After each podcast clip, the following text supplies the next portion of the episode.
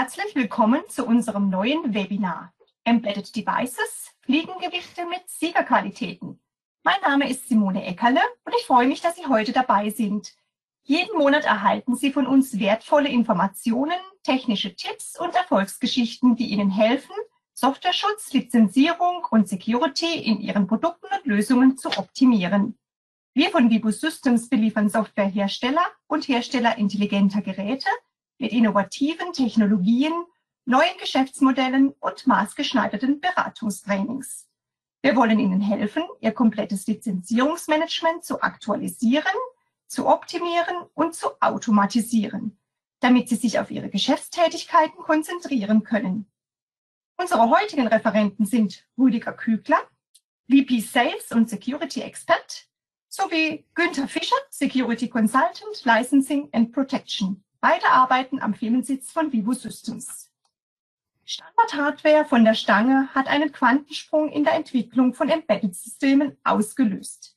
Hardware-Funktionen werden zu personalisierbaren und flexiblen Softwarefunktionen. Wo Software die Führungsrolle übernimmt, ist Know-how zu Lizenzierung und Security unerlässlich. Denn Daten, Softwarecode und anderes geistiges Eigentum können auch auf Embedded-Systemen gestohlen, ausspioniert, manipuliert oder per Ransom-Software gekapert werden. Mit Wissen und den nötigen Kompetenzen können Unternehmen trotzdem ihre wichtigsten Ressourcen schützen und neue Einkommensquellen in der digitalen Wirtschaft auftun. Bevor wir starten, wollen wir Ihnen noch diese Informationen geben. Am Ende des Webinars werden Ihre Fragen beantwortet, die Sie im Laufe des Webinars per Live-Chat gestellt haben.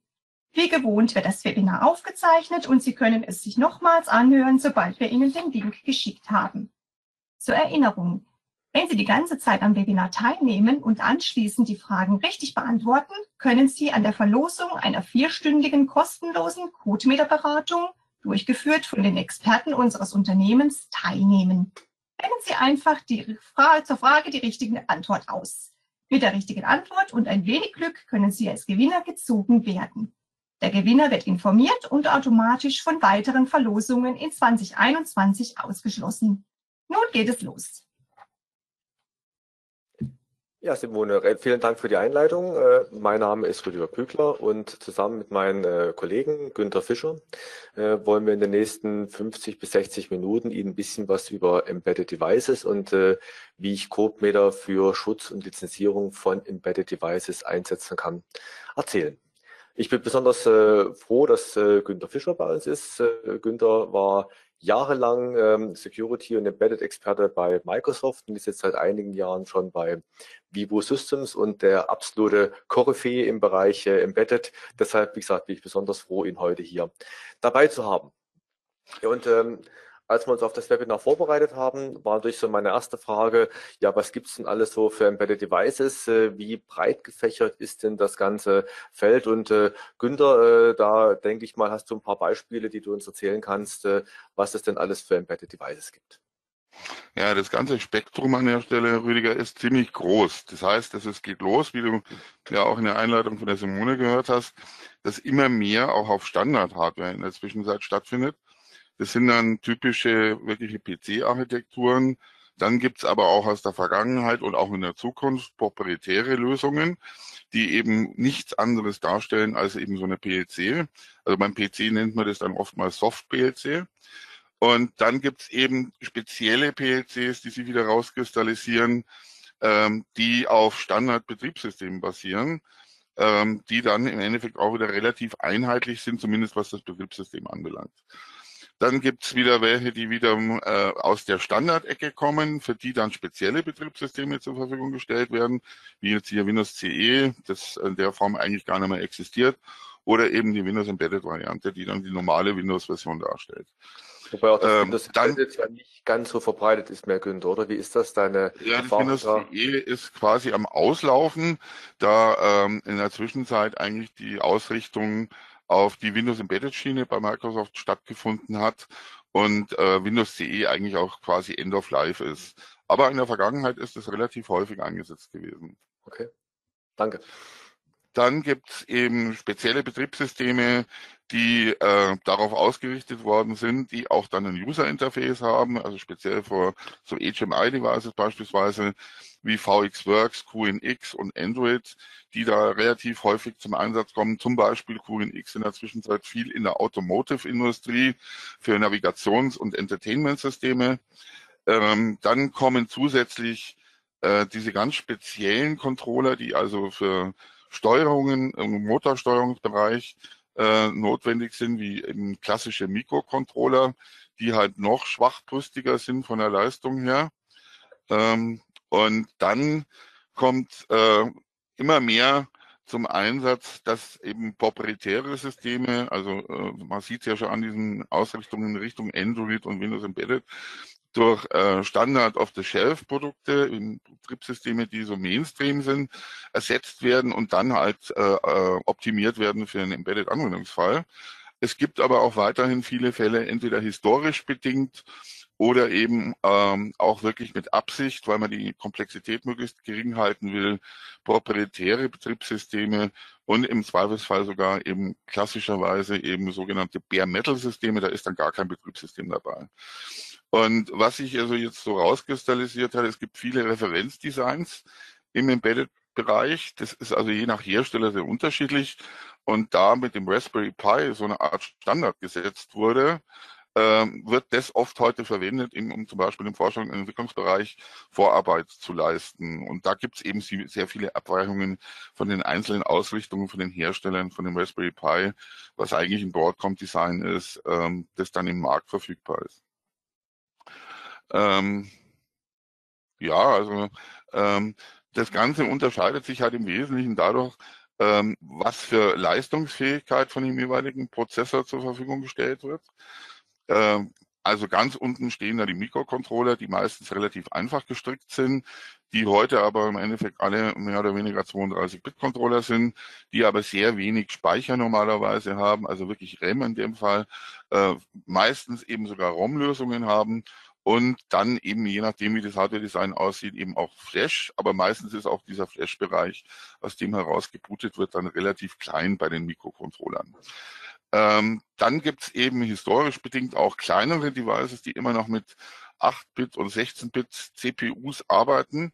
Die haben aber ähm, meistens, also gerade die 8-Bit-Versionen, noch mehr Limitierungen. Also da liegt man dann teilweise wirklich immer noch bei diesen 64 Kilobits, wie so vom Z80 gewohnt. Ähm, äh, 64 äh, Kilobyte. Ähm, und ähm, da sind dann meistens eben die Anforderungen auch aus der Historie heraus. Also beispielsweise, wo sowas oft Anwendung findet, ist eben auf U-Booten zum Beispiel äh, bei der Bundeswehr. Die haben heute noch Z80-Systeme, die da im Einsatz sind, aus Sicherheitsgründen eben andere äh, Aspekte. Dann gibt es eben klassische Industrie-PCs, die im Prinzip das normale PC-Architekturmodell sind ähm, und damit eben auch relativ einheitlich. Dann kommt dazu, äh, variieren natürlich die Prozessoren selber, also die Architektur. Das geht heute in vielen Fällen von ARM los, äh, dann eben sehr häufig eben aufgrund der Einfachheit halber und auch der Kostenstruktur aus der Vergangenheit die x86er Systeme und vor allem auch das Softwareangebot, das dafür existiert. Dann in der Vergangenheit immer wieder mal auch PowerPC und MIPS, was da zum Beispiel bei VxWorks und QNX ein Thema ist wobei das aber immer weniger wird. Also zum Beispiel viele Drucker haben früher äh, PowerPC-Architekturen verwendet, aber das wird auch immer weniger. Also das schwenkt mehr in Richtung ARM um. Und neuerdings gibt es eben auch diesen RISC-V-Ansatz, der immer mehr vertreten wird, den wir auch im Auge behalten. Dann gibt es natürlich auch, wie wir vorhin gesehen haben, eine ganze Masse an äh, verschiedenen Betriebssystemen. Äh, bei den Beispielen von Günter waren ein Windows dabei, ein Linux, ein Android, ein VxWorks, ein QX, äh, QNX. Ähm, es äh, gibt proprietäre Systeme, nicht weit verbreitete Systeme oder wie Günter auch vorhin so schön sagte, äh, Bare Metal, bei dem ich quasi gar kein Betriebssystem habe und wirklich das Ganze in C äh, dann klassisch nativ programmiere. Und äh, natürlich, äh, wenn man dann schon ein bisschen so Richtung Codemeter denkt, äh, überlegt man ja natürlich auch, äh, was für Interfaces brauche ich denn. Wir bieten Codemeter, ein kleiner Vorgriff, als eine Dongle-Lösung und als eine Softwarelösung an. Und wenn ich eine Dongle-Lösung haben möchte, dann muss ich natürlich irgendwie einen externen Dongle da dran stecken. So, und dann gibt es halt Devices, die haben einen internen USB-Port, einen externen USB-Port. Äh, ich kann äh, SD-Karten, Micro-SD-Karten, äh, Fast-Karten, CF-Karten, wobei die CF-Karten, Günther, glaube ich, relativ out of life sind. Also ich kenne jetzt keinen mehr, der CF-Karten verwendet, wenn dann eher die CFAS-Geschichten. Ja, ähm, bei den PC 104 äh, Boards, also die ja auch relativ häufig im Einsatz sind, gibt es schon noch relativ viel CF-Karten auch. Okay. Und äh, dann gibt es natürlich auch Anwender, die sagen, ich würde gerne den Code mit als ein ESIG in mein Design eindesignen.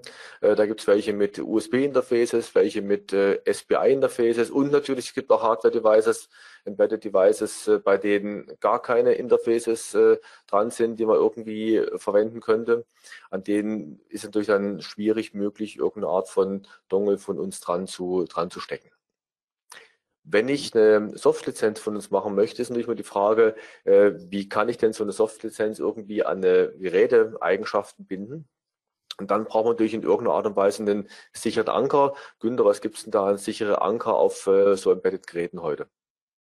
Also gerade eben bei diesen Standard-PC-Architekturen ist es so aufgrund des Drucks von Microsoft, dass die ähm, ganzen Hardware-Hersteller eigentlich TPM-Module mit auf ihre Hardware mit draufbringen, dass nahezu jeder PC heute, also ursprünglich war es mal nur für die Business-PCs gedacht, heute einen TPM-Chip hat. Und der wird zwar meistens nicht wirklich stark zum Einsatz kommen, wenn dann überhaupt bei BitLocker vielleicht, aber der hat einen Vorteil, der hat quasi äh, seinen individuellen, äh, also ein individuelles Paar von privaten und öffentlichen Schlüssel. Und ähm, das Dumme ist, dass es eben zwei Varianten davon gibt, 1.1 und ähm, 1.2 und 2.0. Und die unterscheiden sich doch ein bisschen. Aber den kann man dann dazu verwenden, weil dieser Schlüssel unveränderbar ist, äh, eben um die Bindung hinzukriegen. Das heißt, das ist ein eindeutiges Kriterium, das auch nicht so ohne weiteres geändert werden kann. Manche andere haben dann entsprechende Seriennummern. Aber da ist halt die Frage, ist die änderbar oder ist die wirklich fest und nicht änderbar? Und zum Beispiel, was wir gemacht haben für einen Kunden, wir verwenden beim Raspi von der Grafikprozessoreinheit, äh, die auch vom Bord kommt, die GPU-ID, die eben eindeutig ist, um eine Bindung herzukriegen. Und es gibt halt die Möglichkeit eben, dass sie gar keinen Anker haben und dann muss man sich dann halt überlegen, wie man sowas lösen kann. Bei den TPM habe ich irgendwas gehört, Günther, dass es da auch Exportrestriktionen äh, gibt und gab. Äh, hast du da ein bisschen mehr Informationen dazu noch? Ja, also meines Wissens, also wie gesagt, das ändert sich aber auch immer von den politischen Anforderungen, gibt es zum Beispiel in Russland und in China Restriktionen, was dieses TPM 1.2 Modul anbelangt, die darf man gar nicht einführen. Das heißt, auf diesen Boards, die dahin sollen, dürften keinerlei diese Chips überhaupt vorhanden sein. Bei der 2.0er Version gibt es jetzt in der Zwischenzeit eine Firmware-basierte, die nennt sich FTPM. Die ist also keine wirkliche Hardware, sondern ist Bestandteil der Firmware im Prozessor. Ähm, die wird erlaubt und sobald ein physisches Modul dann drauf ist, wirklich so ein TPM-Modul in, in Chipform, dann muss dieses Modul muss disabled sein und es darf nur noch diese Firmware-Version verwendet werden. Und unter den Bedingungen ist der Kenntnisstand, den ich habe, ist dann Import erlaubt. Okay, vielen Dank. ähm, genau, so haben wir jetzt gesehen, dass natürlich der Markt von Embedded Devices sehr, sehr inhomogen ist. Also es geht von wirklich ganz, ganz kleinen Geräten los ähm, bis hin zu eigentlich Sachen, die man als Standard-PC äh, bezeichnen könnte. Und äh, schauen wir uns mal an, was denn für Anforderungen in Bezug auf äh, Softwareschutz, Lizenzierung, Sicherheit prinzipiell da äh, vorliegen oder von Herstellern an uns entsprechend herangetragen wurden. So, und der eine große Block ist natürlich, ich hätte gerne eine Protection against äh, Piracy. Also ich möchte, dass meine Software nicht kopiert werden kann. Weil gerade wenn ich so ein Standard-Device habe, dann äh, könnte ein Anwender auf die Idee kommen, oh, da ist eine Memory-Karte drin und äh, im Prinzip, ich kaufe mir das gleiche Gerät von der Stange, den Raspberry Pi, das Galileo-Board, wenn es ein bisschen äh, mehr professionell sein soll, äh, nehme die SD-Karte, dupliziere die in irgendeinen Dupli Duplizierungsautomaten oder einfach von Hand, äh, Copy-Paste, schiebe dann im Prinzip die duplizierte SD-Karte in den zweiten Rechner rein und zweiten Raspberry rein und schon läuft meine Software da und so. Und das sind natürlich Sachen, die sollen verhindert werden. Und das Zweite, was natürlich auch verhindert werden soll, ist, dass jemand meine Software analysieren kann und entsprechend Betriebsgeheimnisse rausfinden kann, wie funktioniert das? Weil stellen Sie sich vor, ich forsche an irgendwas ganz, ganz Besonderes, äh, habe irgendwie mathematisch großen Background und sage, oh, das löse ich jetzt mit einer Fourier-Transformation und implementiere das und damit ist meine Software viel, viel besser als das, was die Konkurrenz kann. Aber wenn jetzt quasi die Konkurrenz sich meine Software nehmen könnte, reverse engineeren könnte und rausfinden könnte, ah, die machen da eine Fourier-Transformation, dann könnten die im Prinzip das innerhalb von einer relativ kurzen Zeit äh, nachbilden. Ich habe jahrelang geforscht und habe quasi, kann den Erfolg nicht ernten, weil jemand anders das einfach äh, nachempfunden hat. So, und äh, da im Prinzip sind so Anforderungen, die da stehen. Ich möchte gerne den ausführbaren Code verschlüsseln. Äh, damit eben man nicht in den Code äh, reinschauen kann und nicht gucken kann, was habe ich denn da eigentlich äh, getrieben, auch vielleicht Lizenzabfragen nicht so ohne weiteres rauspatchen kann. Wenn ich so eine GPU-ID abfrage, dann soll die natürlich nicht äh, einfach geändert werden können in, äh, wenn 1, 2, 3, 4, 5, dann mach weiter und äh, ansonsten mach nicht weiter. So, und deshalb ist natürlich eine ganz klare Anforderung, ausführbaren Code zu verschlüsseln, damit er eben nicht analysiert werden kann. Das können Binary sein, das können aber auch Bibliotheken sein, äh, Kernel-Modules, äh, dynamische Treiber, die irgendwo geladen werden. Also das sind so klassische Anforderungen.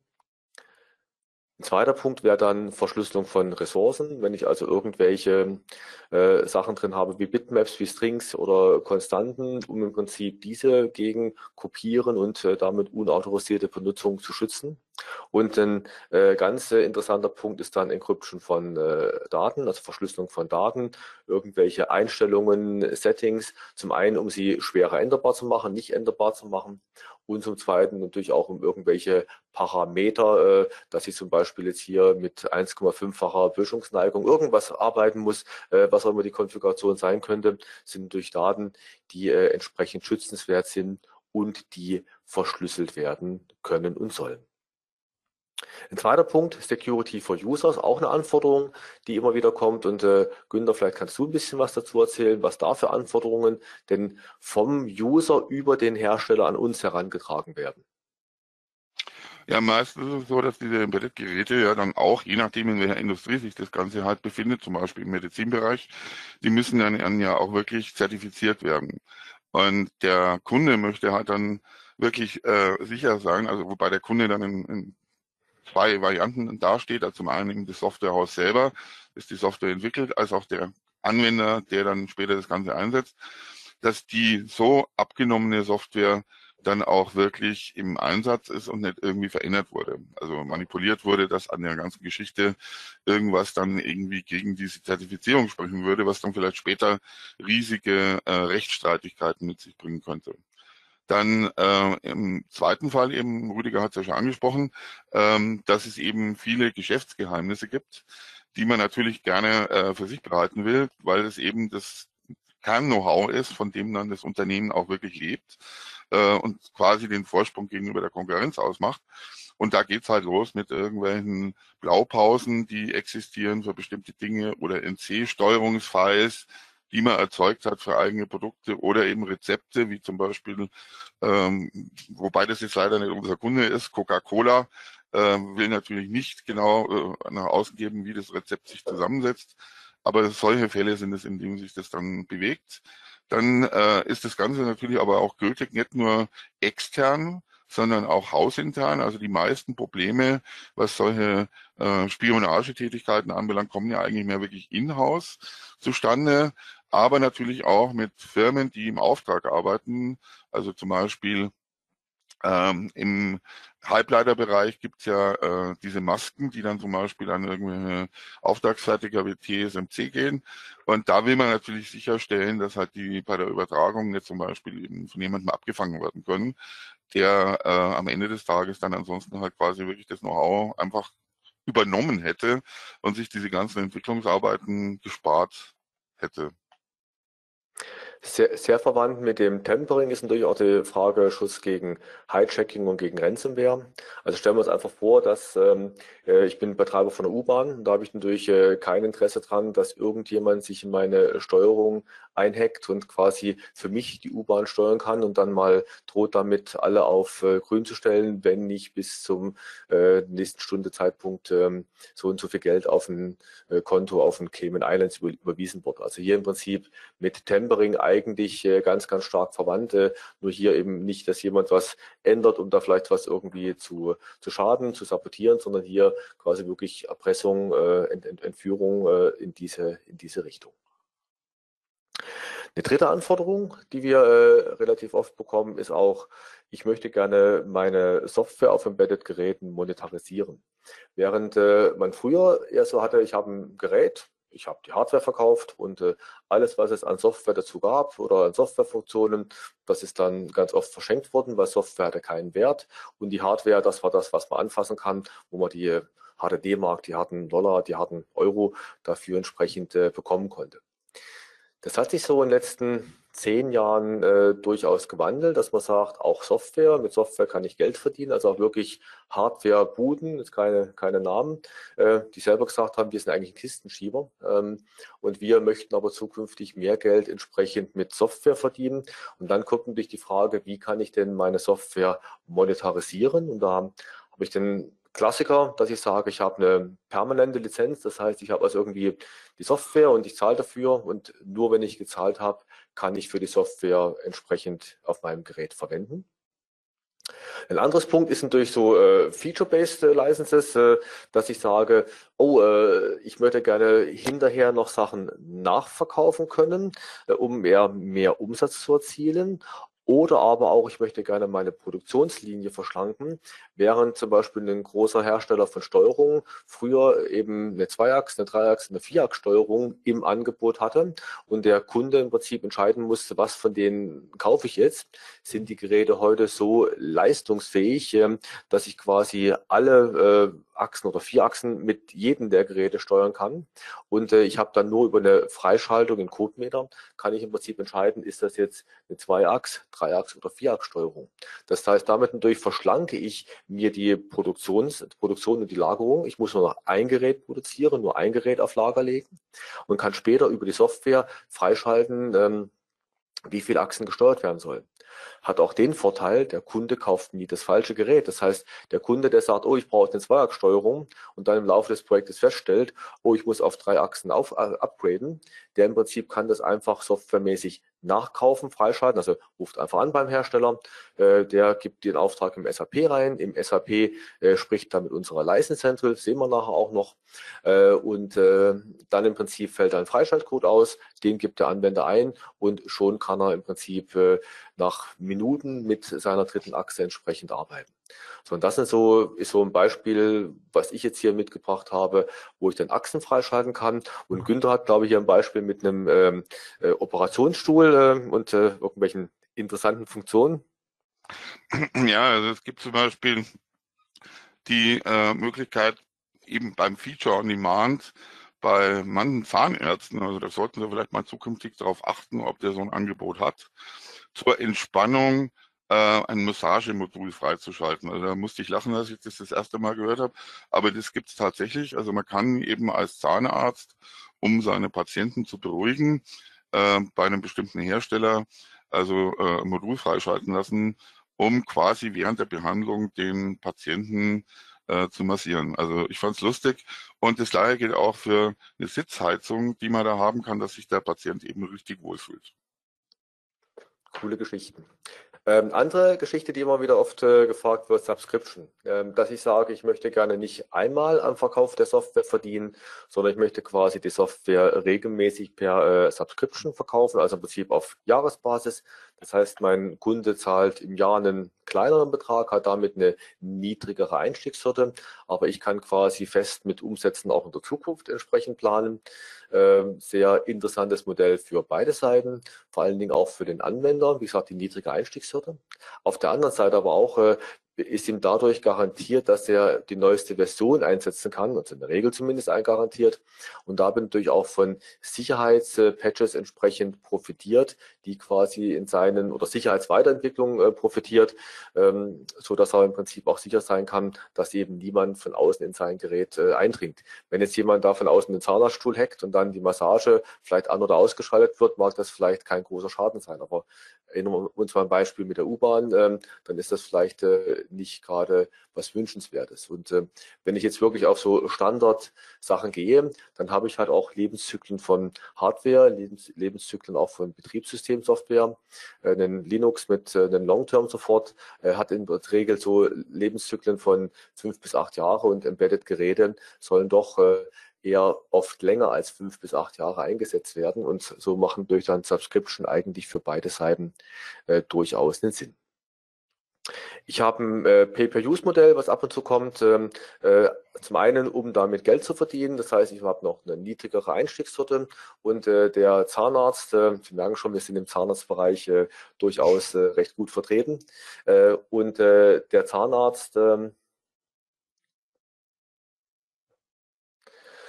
ähm, der Zahnarzt äh, bezahlt die Maschine zum Beispiel komplett und kann damit beliebig viele Zähne fräsen, während ein Labor, was vielleicht nicht so ein hohes Budget hat, quasi zahlt im Prinzip die, für die Maschine den rabattierten Preis, zahlt aber quasi für jeden ähm, Zahn, äh, was die, das Labor fräst, einen gewissen Opulus. Und das sind so Modelle, wo ich eben den P per Use äh, realisieren kann.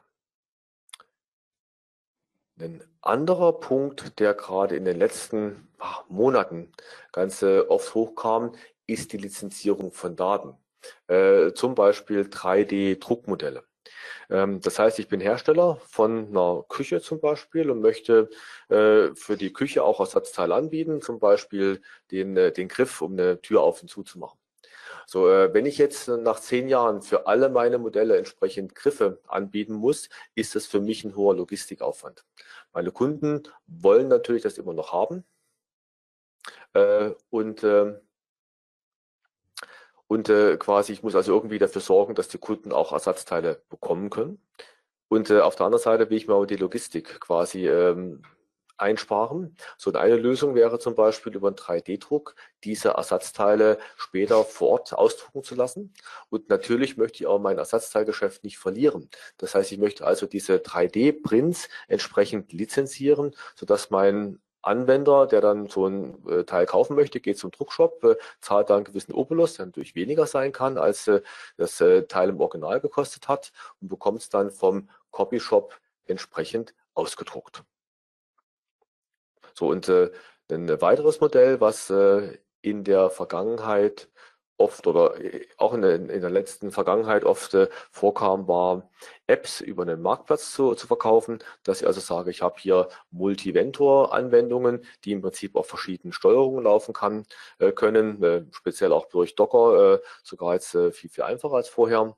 Und die möchte ich gerne über Marktplatz lizenzieren und verkaufen. Und das sind so die verschiedenen Anwendungsfälle, die wir in der Vergangenheit als Anforderung gehört haben. Jetzt haben wir so erzählt, was so die allgemeinen Anforderungen und allgemeine Situation war. Äh, lassen uns ein bisschen schauen, wie wir mit CodeMeter da entsprechend helfen und, äh, und machen können. Ähm, Günther, erzähl mal was, ein bisschen, was für CodeMeter-Container haben wir denn? Also grundsätzlich äh, existieren verschiedene Möglichkeiten, die Lizenzen, die wir eben zur Verfügung stellen, abgesicherter Form äh, nach außen zu geben. Und zwar haben wir da grundsätzlich eigentlich drei verschiedene Möglichkeiten, das abzuspeichern. An vorderster Stelle, das ist natürlich da, äh, wo Vibo auch herkommt, äh, steht das Dongle, beziehungsweise natürlich auch die Karten, also die SD-Karten, die Sie vorhin gehört haben. Also jetzt hier verallgemeint ist halt einfach nur das äh, Dongle. Und da ist quasi das Bindungsmerkmal automatisch mit dabei. Das heißt, da muss ich mir nicht lange überlegen, an was binde ich das Ganze, dass dann eben auch danach ein Kopierschutz quasi gewährleistet ist und ähm, eben der Schutz für Reverse Engineering und so weiter. Das ist alles quasi in Verbindung mit dem Dongle bereits vorhanden, weil dieses äh, Dongle ein äh, Smart Card Chip beinhaltet, der diese Anforderungen alle erfüllt. Also sowohl auch hardwaremäßig im Prinzip nebenher auch speziell Schutz quasi von der Produktion von dem Chip äh, erlaubt. Sie kennen äh, die Smartcard-Chips in anderen Anwendungsfällen mit Sicherheit bereits ebenfalls, also Kreditkarte beispielsweise und so. Dann haben wir im nächsten Fall, falls eben keine Bindung möglich ist, weil es eben kein Hardware-Element gibt, äh, über äh, die Möglichkeit über einen externen Anschluss, also weil kein Interface existiert, so wie es vorhin aufgeführt war, dass man eben eine Soft-Lizenz erstellt, die nennen wir Code mit der Eck-License. Und da ist dann die Bindung an ein Hardware-Merkmal. Also das ist jetzt diese Bindung hier an diesen Endpoint. Äh, und die äh, inhaltliche Geschichte dieser Darstellung, das ist quasi eine Simulation des Dongles mit verschlüsselten Dateien, die im Endeffekt denselben Inhalt haben aber gebunden an eben einen sicheren Anker. Also wie gesagt vorhin zum Beispiel dieses TPM-Modul, den Public Key eines Endorsement Keys. Das ist das, was da im TPM-Modul zur Verfügung steht. Und dann, also ganz neu jetzt, äh, die Möglichkeit zu sagen, okay, ich brauche diese Lizenz international. Ich möchte da nicht irgendwie an einen bestimmten Rechner gebunden sein, äh, ich reise zum Beispiel recht häufig zwischen Nordamerika und Asien hinterher oder eben von Europa nach Asien. Äh, und ich möchte aber die Lizenzen quasi im Prinzip allgemein zugänglich haben. Und da kann man das Ganze jetzt so realisieren, dass man diese Lizenz in der Cloud hat. Und dann ist die Bindung nicht mehr an ein Hardware-Element, sondern an den Benutzer gebunden. Das heißt, ansonsten von der Programmierseite, Entwicklungsseite ob jetzt im äh, Embedded-Fall oder im Nicht-Embedded-Fall, bleibt total egal. Sie sehen da keinen Unterschied, Sie wählen nur den jeweiligen Container aus. Und alle miteinander haben die Möglichkeit dann ähm, zu sagen, wenn ich jetzt zum Beispiel in einem Netzwerkumfeld bin, dann muss also auf nicht jedem Client, sondern eben an einem Lizenzserver äh, ein Pool von Lizenzen eben zur Verfügung stehen. Und da kann dann der jeweilige Client sich die Lizenz holen und mit der neuen UFC-Version sogar eben ausleihen für eine bestimmte Zeit oder äh, wenn man eben will, eine Lizenz verschieben von dem Server eben auf einen dieser Clients. Das ist so das Gesamtbild genau. ungefähr. Wobei im Embedded-Fall meistens Dongle und CMX-License im Einsatz sind. Äh, die Cloud-Container sind eher was für mobile Geräte oder für Laptops, äh, auf denen ich arbeite, oder für Software, die selber irgendwo in der Cloud äh, gerechnet wird, irgendein Dashboard, so Geschichten. Dafür ist dann der, der Cloud-Container eher prädestiniert. Beim IoT-Device, was permanent online ist, kann ich mir auch vorstellen, dass so ein Cloud-Container sinnvoll ist. Aber ich sage, im Embedded-Bereich sind wir eher bei der Dongle und der Code mit der Act-License. Wobei man dazu sagen muss, dass eben auch ähm, die, An also die Hersteller oder Maschinenanlagenbetreiber äh, da sehr konservativ sind und eigentlich gar nicht wollen, dass man wirklich ohne weiteres auf ihre Hardware äh, im Produktionsumfeld zugreifen kann. Genau, so schauen wir uns mal an, ähm, was denn bei CodeMinner verfügbar ist. Wir haben von der Runtime-Seite verschiedene Varianten gebaut. Ähm, liegt einfach daran, um diese ganze Spektrum, was wir am Anfang gesehen haben, von den kleinen Mikrocontrollern bis hoch zu Standard-PCs optimal abbilden zu können. Und da sehen wir hier mal so ein bisschen äh, die Bandbreite von FPGAs, wobei wir da eher von FPGAs sprechen, auf denen wir auch mit C, C++ oder mit C äh, entsprechend Code programmieren können. Dann über Mikrocontroller, Steuerung, SPS, also PLCs, mobile Geräte, äh, IoT-Devices, klassische Embedded-Systeme, Industrie-PCs, normale Computer oder Standardcomputer und äh, bis hin zu Anwendungen, die dann in der Cloud laufen. So, und ähm, da haben wir im Prinzip äh, zum einen ein Produktcode mit der Cloud Lite.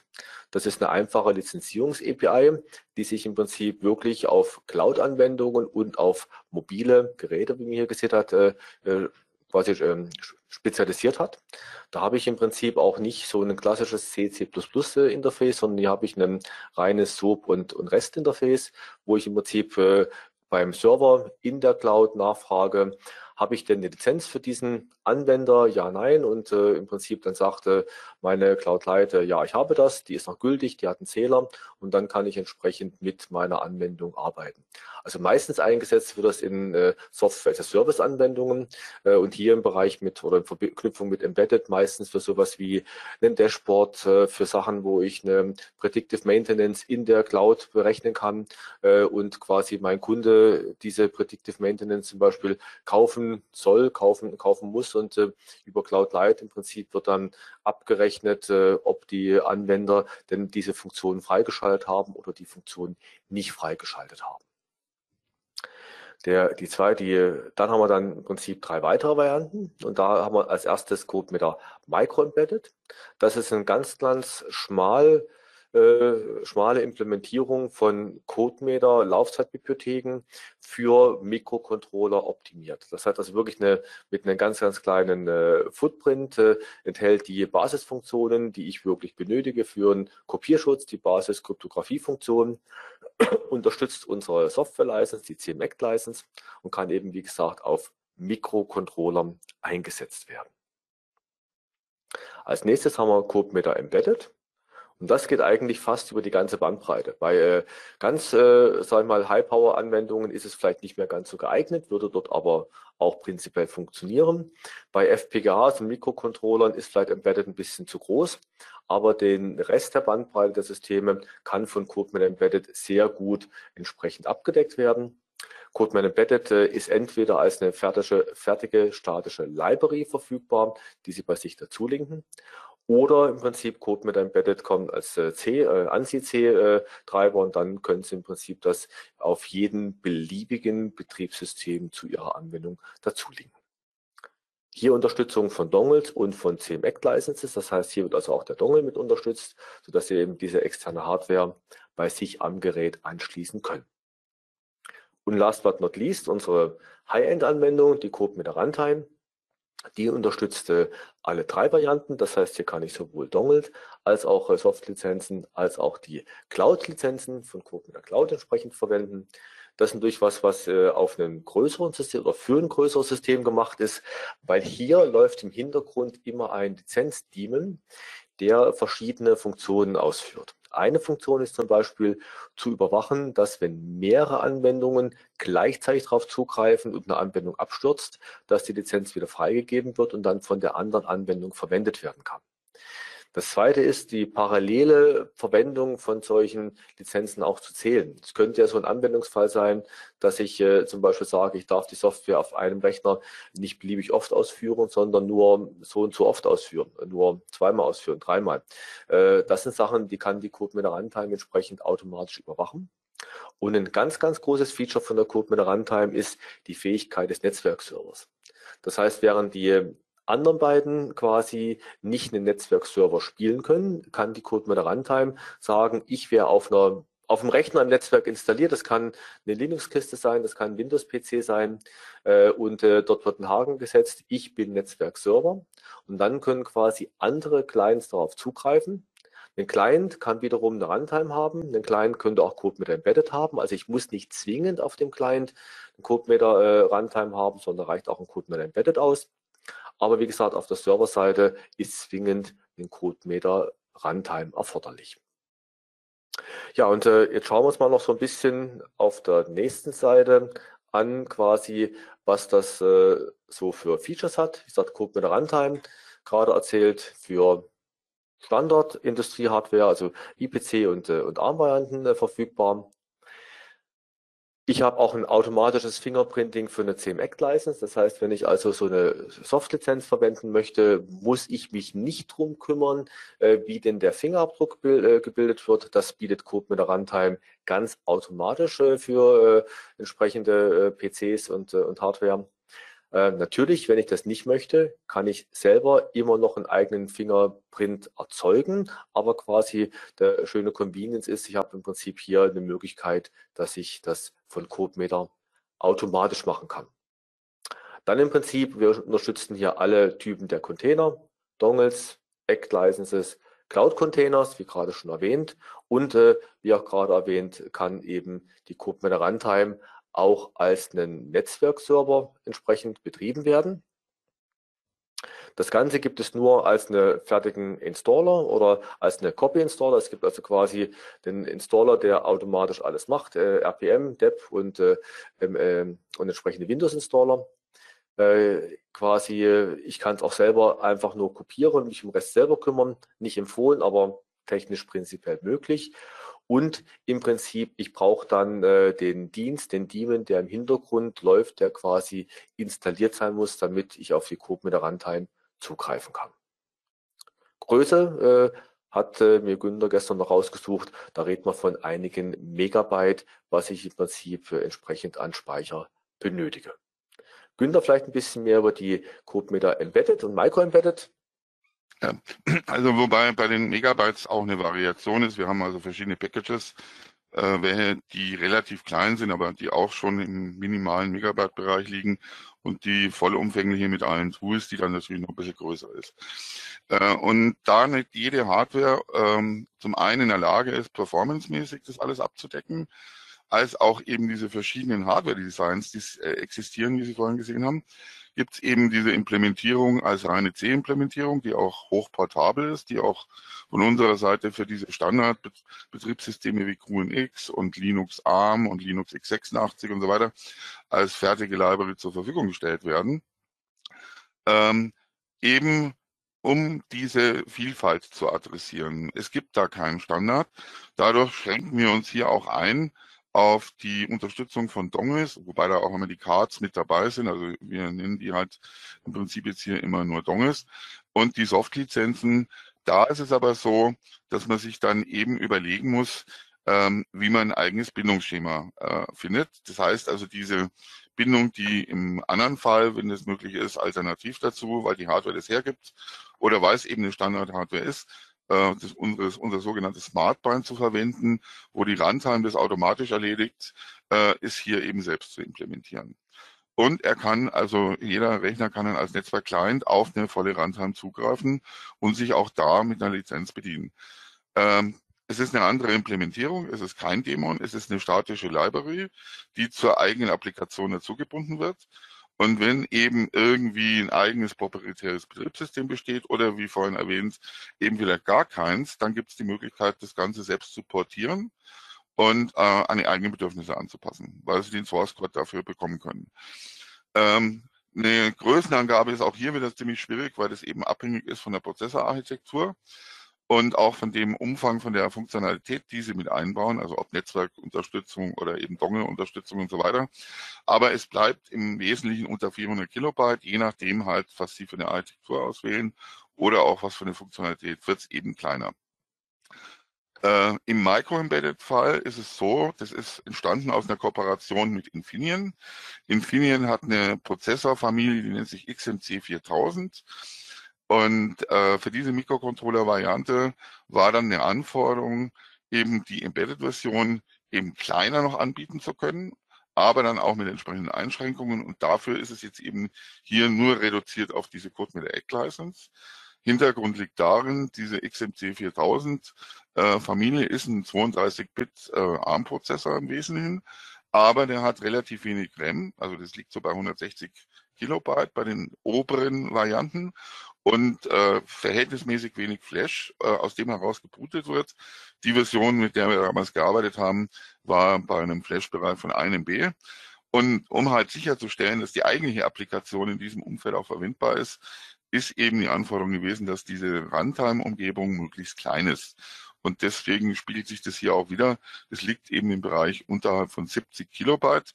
Das liegt aber auch wieder davon, oder ist auch wieder davon abhängig, äh, was für Prozessorarchitekturen Sie verwenden. Wir bieten das natürlich hier auch wieder im Source Code an. Und da ist die Notwendigkeit wahrscheinlich grundsätzlich gegeben, wenn man eine eigene Umgebung hat, da wirklich die Sourcen entsprechend anzupassen. Vielen Dank. Ja, jetzt nachdem wir uns angeschaut haben, was denn für CodeMeter Runtime-Versionen zur Verfügung stehen und gesehen haben, dass wir da drei ähm, sehr skalierbare Lösungen für Embedded-Geräte haben und äh, die eine Variante noch, äh, die äh, Cloud Light äh, für Software as a Service.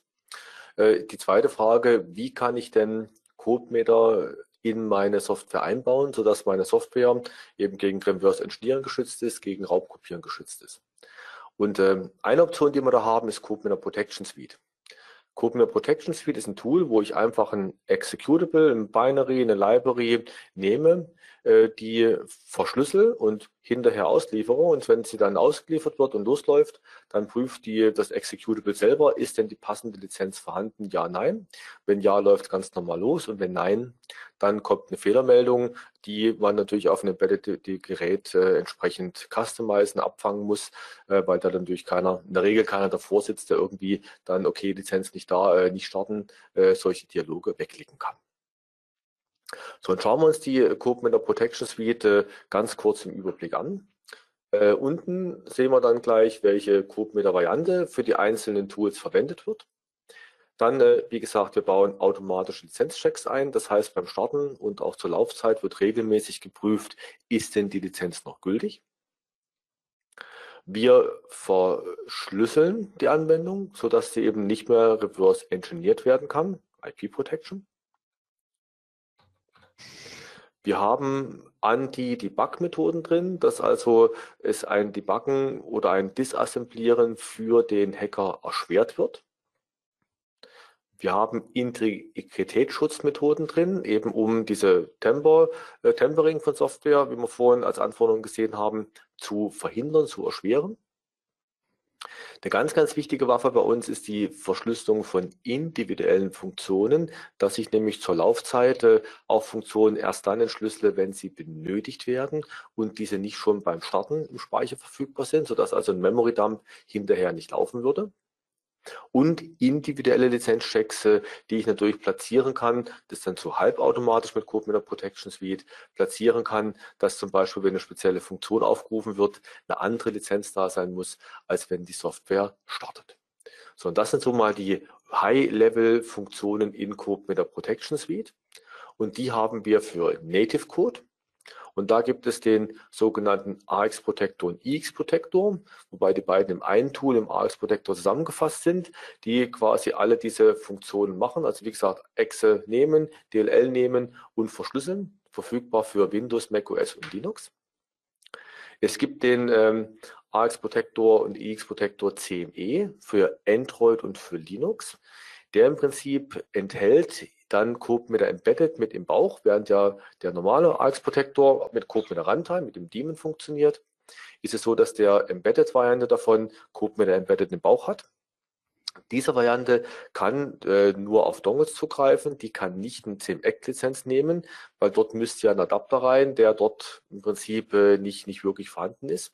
Das heißt, wenn man sich hier dann für Kunden, die High Security wollen und den Dongle verwenden, gibt es die Möglichkeit eben mit dem AX Protector CME und IX Protector CME das gleiche, was man von Windows her kennt, auch auf ein Android und Linux äh, mit Code mit Embedded gemeinsam zu machen. Und ein wichtiges Bindeglied zwischen beiden ist, der, äh, ist die EX Protector und AX Protector IP Protection. Hier haben wir eine Lösung, wo die Anwendung nur verschlüsselt wird. Wir haben also keine Lizenzchecks drin, weder die automatischen noch die individuellen. Diese Variante benötigt auch keine installierte Runtime, braucht gar keine Code-Meter-Treiber, sondern quasi verschlüsselt die Anwendung und äh, embeddet alles, was die Anwendung zum Starten benötigt, in der Anwendung. Und damit sind wir natürlich sehr flexibel und können das auf beliebigen Systemen Windows, macOS, Linux, Android entsprechend ausführen. Und wenn Sie dann Code mit Act, also eine Soft-Lizenz verwenden möchten, können Sie innen drin die eine API verwenden und über diese API die Abfragen bei sich integrieren und so entkoppeln wir das, das Ganze, um quasi die Implementierung auf Ihrer Seite zu vereinfachen. Das Ganze haben wir auch für .NET als AX Protector und AX Protector IP Protection und das Ganze auch für Java in dem Prinzip genau der gleichen Ausführung. So und so sehen wir im Prinzip, dass also nativer Code äh, einfach verschlüsselt werden kann und äh, .NET Code und Java Code entsprechend ganz genauso.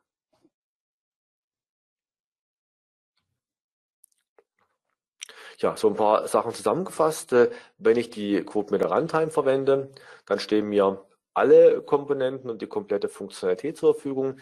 Wie schon gesagt, es ist eben AX Protector, EX Protector, AX Protector.NET, AX Protector Java und äh, alle Varianten, die IP Protection sind, also AX Protector, IP Protection, EX Protector, IP Protection, also im Prinzip die komplette IP Protection Version der äh, ähm, Protection Suite.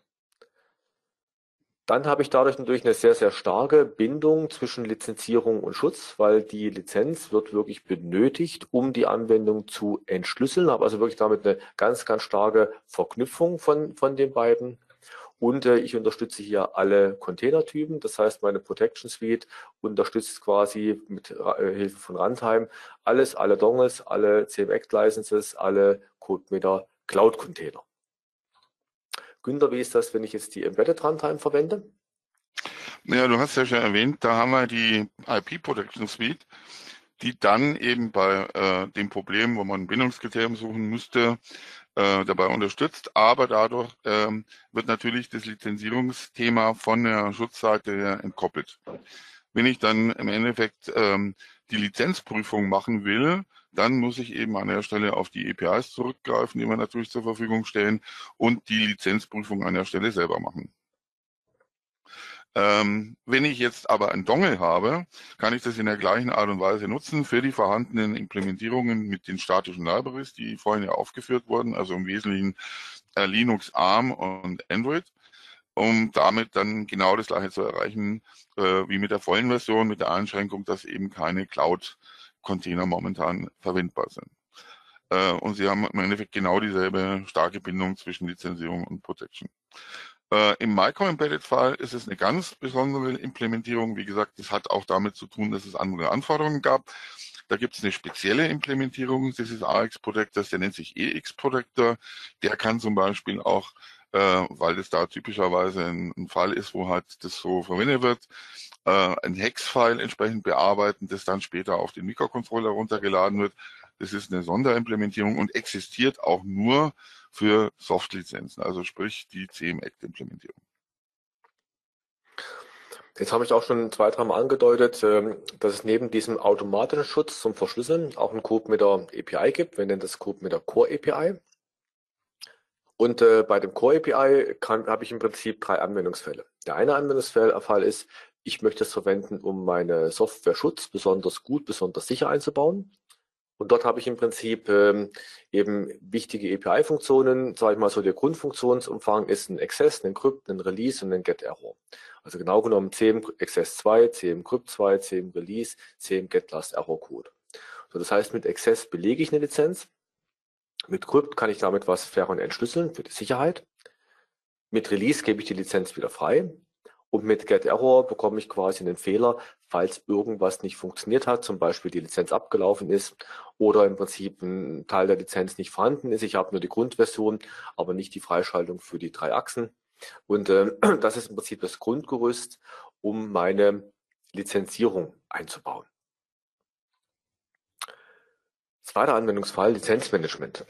Das heißt, ich möchte also vielleicht Lizenzen anzeigen, dass man auf der Steuerung sieht oder auf meinem äh, PC, mein Gerät sieht, welche Lizenzen sind eigentlich da. Ich möchte meinem Kunden ein einfaches Lizenz-Update äh, ermöglichen, indem er quasi Update-Files einspielt oder Anfragen erzeugt oder eine Lizenzrückgabe ermöglicht. So, und das sind so Geschichten, die ich mit API machen kann. Und wir hatten es vorhin in den Anforderungen auch schon thematisiert, dass es natürlich auch Security-Features für den Anwender gibt, dass zum Beispiel Rezepte verschlüsselt sein sollen. Und äh, hier bietet CodeMeter den kompletten Funktionsumfang von einem Kryptographie-Baukasten. Ich kann symmetrisch verschlüsseln, ich kann asymmetrisch verschlüsseln, entschlüsseln. Ich kann Sachen signieren und damit prüfen, dass sie authentisch sind und kann wirklich hier alle Use Cases entsprechend abbilden. Typischerweise ist es so, dass dann der Softwarehersteller die Funktion einbaut und die für seine Anwender entsprechend zur Verfügung stellt. Auf der nächsten Seite sehen wir mal für den ersten Anwendungsfall so die meistgebräuchten Funktionen und meistgebrauchten Funktionen CMXS2, CMCrypt2, CMGet-Info. Mit Info quasi erhalte ich äh, Informationen über Lizenzen. Das heißt, wenn ich also Lizenzen anzeigen, auslesen möchte, ist CMGet-Info die Waffe der Wahl. CM-Release Lizenzen freigeben, schon erwähnt. CMGet-Last-Error-Code. Und ähm, die äh, weiteren CMLT Create Context und CM Execute Remote Update, ähm, die beiden Funktionen sind zum Einspielen von Updates und zum Erzeugen von Lizenzanfragen. Wenn ich zum Beispiel so einen Fingerabdruck äh, zum ersten Mal vom Gerät äh, erzeuge und dann an die Hersteller übertragen will, dann muss ich irgendwie das in Rahmenfunktion, wir nennen das Kontextfile, übertragen und mit dem äh, Create Kontext kann ich quasi so einen Fingerprint quasi von meinem Gerät erzeugen. Aber ich sehe gerade, der CMGet Info ist ja doppelt drin. Das heißt, er scheint also eine sehr wichtige und sehr umfangreiche Funktion zu sein. Ähm, es gibt so ein paar äh, Fragen und, äh, und Einschränkungen, die äh, wir relativ oft äh, hören, Fragen und wo wir dann an, an gewisse Einschränkungen kommen. Und ähm, da haben wir mal was vorbereitet. Äh, genau genommen, Günther, eine Frage, die relativ oft kommt oder nicht oft, aber manchmal kommt. Äh, ich habe einen 8-Bit oder 16-Bit-Controller und ich habe dann nur 100 Kilobyte Speicher. Was kann ich denn tun? Ich errate die Antwort schon so ein bisschen anhand von dem, was ich vorhin gelesen habe, aber was kann ich denn tun, wenn ich so eine Anforderung habe? Ja, man sieht ja jetzt hier an dieser 100 Kilobyte Angabe, äh, was bringt mir jetzt eine Implementierung an der Stelle, wenn ich jetzt zum Beispiel selbst die Micro-Embedded-Variante einsetzen würde, wenn er jetzt 70 Kilobyte bereits belegt, dann würden mir für meine eigene Applikation noch 30 Kilobyte, das ist jetzt alles stark vereinfacht, äh, übrig bleiben. Das macht keinen Sinn. Und aufgrund dessen äh, ist eigentlich im Prinzip ein ganz anderer Ansatz interessant. Man geht dann her und verwendet diese Funktionen, wie gerade vorhin erwähnt, eben zum Verschlüsseln, Signieren und baut sich da ein eigenes Lizenzfall und macht einen eigenen proprietären Check. Aber dazu verwendet man dann eben die, die Runtime auf einem anderen System, um diese Dateien zu erzeugen und die Prüfung danach dann eben zum Beispiel auf dem Gerät selber mit einem eigenen AES-Implementierungsanteil dann wieder zu entschlüsseln oder eben mit einem symmetrischen ECC oder RSA äh, um die Inhalte zu prüfen und danach dann so die Lizenzierung durchzuführen. Alles andere macht eigentlich in dem Umfeld halt keinen Sinn. Mhm. Äh, der zweite Klassiker der Fragen ist, ähm, wie, was für eine Auswirkung hat das denn auf die Runtime, wenn ich meine Software schütze? Das ist der tatsächliche Klassiker. Und da ist halt die Antwort auch relativ äh, vage. Das hängt immer davon ab, was Sie wirklich an Funktionalitäten von dieser Protection Suite verwenden und dem jeweilig darunter liegenden CodeMeter Core API, äh, weil das hat natürlich einen starken Einfluss darauf, wie sich das auswirkt. Man kann das relativ stark beeinflussen, also wenn Sie zum Beispiel diese EX-Protector-Version verwenden und im Prinzip mit dem Profiler schauen, wie oft diese Funktionen aufgerufen werden, oder wenn Sie nur diese automatische Schutzmechanismen, also mit dem AX-Protector über die gesamte Binary, dann merken Sie das eigentlich nur einmal zur Startzeit. Äh, aber die Antwort ist tatsächlich, das hängt davon ab, was Sie für Funktionen verwenden. Und Sie haben ja vorhin gesehen, es gibt sehr viele Optionen, also ob das ein Debugger-Check ist oder eine automatische Lizenzprüfung, die Sie an- oder ausschalten können. Und je nachdem, was Sie davon verwenden, hat es dann eben Einfluss auf das Verhalten. Was man natürlich idealerweise vermeiden sollte, ist, äh, eine Schleife, die ständig aufgerufen wird, zu verschlüsseln und die dann immer wieder zu entschlüsseln, weil das ist eigentlich ähm, relativ äh, schwachsinnig, würde ich jetzt mal sagen, weil äh, da die ja ständig aufgerufen wird, ist die ja nahezu immer unverschlüsselt im Speicher. Und der Klassiker läuft CodeMeter auch in Realtime? Ja, also gerade eben im Embedded-Umfeld ist es das Thema, die Frage kommt auch immer wieder auf. Also Sie wollen natürlich keinen Einfluss äh, der Laufzeitumgebung, wo sie dann nicht wissen, wie lange die Kryptoperation dauert, je nachdem, wie groß der Datenblock ist oder so weiter. Äh, deswegen geht man da in dem Fall her und verlagert halt die Operationen außerhalb des deterministisch im, im entscheidenden Realtime-Part und äh, legt quasi dann eben, wenn man das aus dem Realtime-Part her wirklich auswerten will, ähm, einen Transfer rein über eine Bitmap beispielsweise, wo dann in dieser Closed Loop geprüft werden kann, ist die Funktionalität da oder nicht da. Aber die eigentliche Prüfung legt man da natürlich nach außen. Ja, vielen Dank. Und äh, last but not least, äh, haben wir ja gesehen, wie ich es in die Software einbaue oder zumindest einen Überblick gehört. Und äh, eine letzte Frage ist, äh, wie bekomme ich denn die Lizenzen von mir, vom SAP, bis hin zum Kunden aufs Embedded-Gerät? Und da haben wir ein Produkt, das nennt sich Kubernetes License Central. Und äh, ganz kurz hier erklärt, Sie haben auf Ihrer Seite Vendor ein SAP oder eine andere äh, ERP-System, CRM-System, E-Commerce-System, könnte auch ein Salesforce sein. Ähm, und äh, in dem quasi erzeugen Sie Ihre Verkäufe oder verwalten Sie Ihre, Ihre Anwender. Und äh, wenn Sie sagen, ich möchte eine neue Lizenz erstellen, dann wird quasi eine sogenannte Order an die License Central übertragen.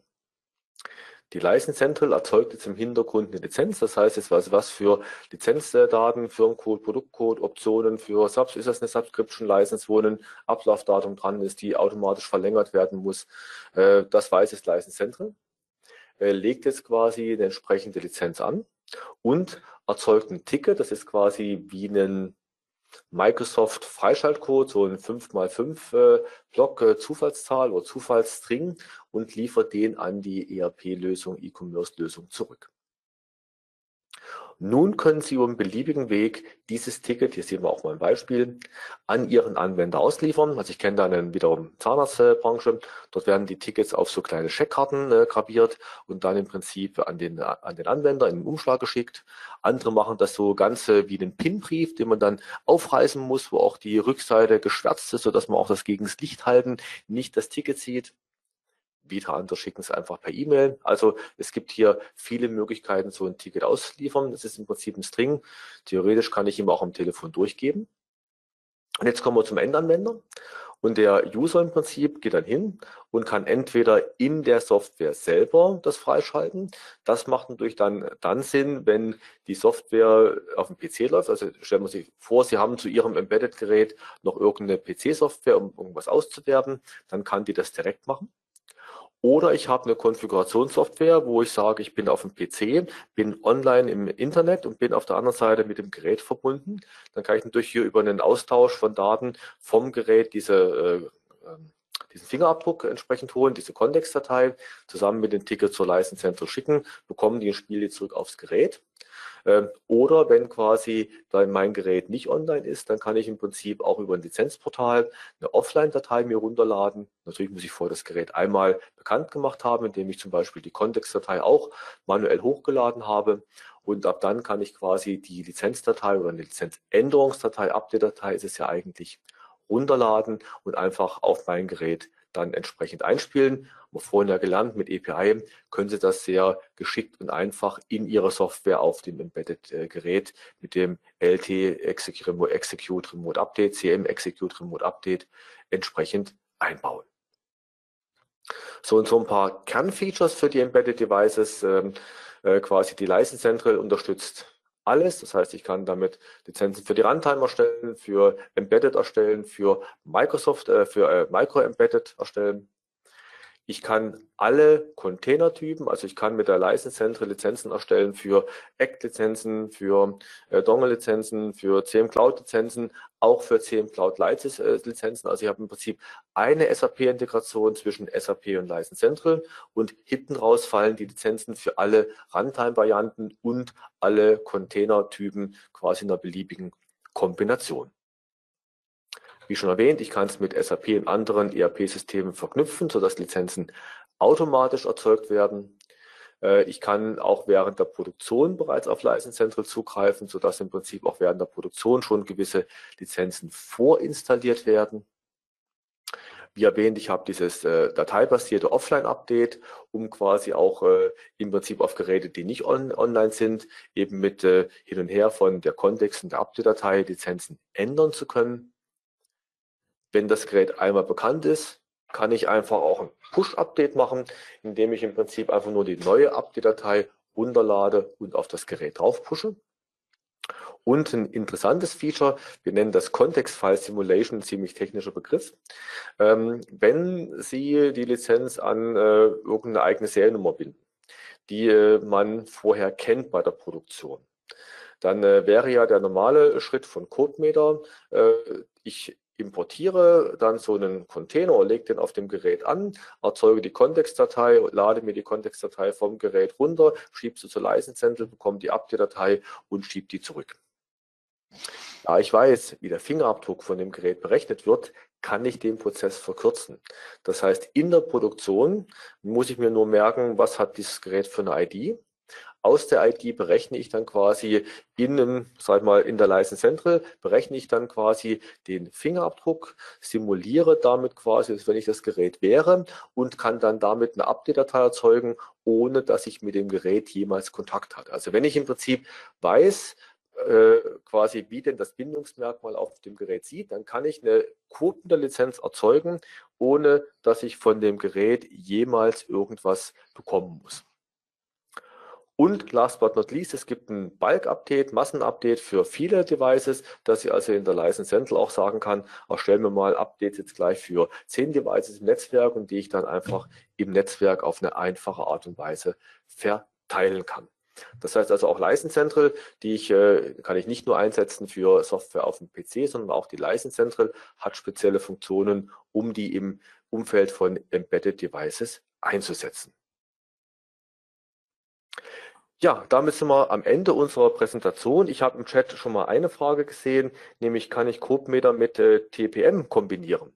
Ähm, Günther, äh, ich denke, ja, über den Endorsement Key können wir das machen oder kannst du das ein bisschen genauer erklären, CodeMeter und TPM gemeinsam? Mhm, kann ich machen, ja. Ähm, wir haben natürlich im Prinzip eine eigene Implementierung über unseren Smart Card Chip, der mehr kann als der TPM-Chip. Ähm, die TPM 1.2 Version war relativ eingeschränkt von den Algorithmen und die meisten dieser Algorithmen, die in der TPM 1.2 Version waren, wurden auch gebrochen in der Zwischenzeit. Deswegen hat dann diese TCG-Organisation entschieden, diese Spezifikation für die 2.0-Version zu machen. Und die kann jetzt halt sehr viel mehr. Und das Problem an der Stelle zwischen den beiden TPM-Versionen ist, die sind nicht wirklich rückwärtskompatibel, sondern ich brauche quasi einmal eine Library, die den Kommandosatz der TPM 1.2 Variante unterstützt und einmal eine Library, äh, die den 2.0er unterstützt. Und da geht es zum Beispiel los mit so Unterscheidungen. Bei diesem Endorsement Key im 1.2 Fall gibt es nur einen. Der gilt generell und im 2.0er Fall gibt es drei verschiedene Endorsement Keys eine, die quasi den Chip bezeichnet, eine, die den Hersteller des Geräts bezeichnet und dann eine für den Anwender. So, und äh, was ich jetzt gemacht habe in Verbindung halt, dass man sehen kann, dass man das nutzen kann, äh, für die 1.2er Version eine relativ generische, die eigentlich generell über alle Windows-Versionen funktioniert, auch eine 2-Version, aber dann geht's los im Linux, weil man muss eben zwei sogenannte Software-Stacks, die da existieren, den TSS nennt sich der, verwenden, um da die Keys äh, oder die Kommandos eben für den TPM-Chip auszulesen. Ähm, da gibt es dann eben zwei verschiedene Implementierungen. Das liegt aber halt an der Natur dieser TPM-Struktur. Ähm, aber es geht. Also man kann dann diesen Endorsement Key als Bindungskriterium verwenden. Und dafür haben wir auch Beispiele gemacht. Also kurze Variante, es ist kompliziert, aber wir wissen, wie es geht und wir kriegen das hin und haben das alles super toll im Griff. Äh, Günther, ja, haben wir noch andere? Thema, das ist so kompliziert. Haben wir denn noch andere Fragen im Chat? Ich habe gerade jetzt keine weitere gesehen. Hast du noch welche gesehen? Ja, ich hatte noch eine, aber die habe ich dann auch schon privat beantwortet. Da kam nochmal die Nachfrage, wo es diese Exportrestriktionen gibt, ähm, äh, beziehungsweise Importrestriktionen gibt. Ähm, und die Antwort ist, von dem, was ich weiß, ist es China und Russland. Okay. Ja, dann äh, vielen Dank für Ihre Aufmerksamkeit und äh, ich äh, würde mich freuen, Sie beim nächsten Webinar wieder begrüßen zu dürfen. Wünsche noch einen wunderschönen Tag und äh, in der heutigen Zeit bleiben Sie gesund. Vielen Dank auch nochmal von meiner Seite.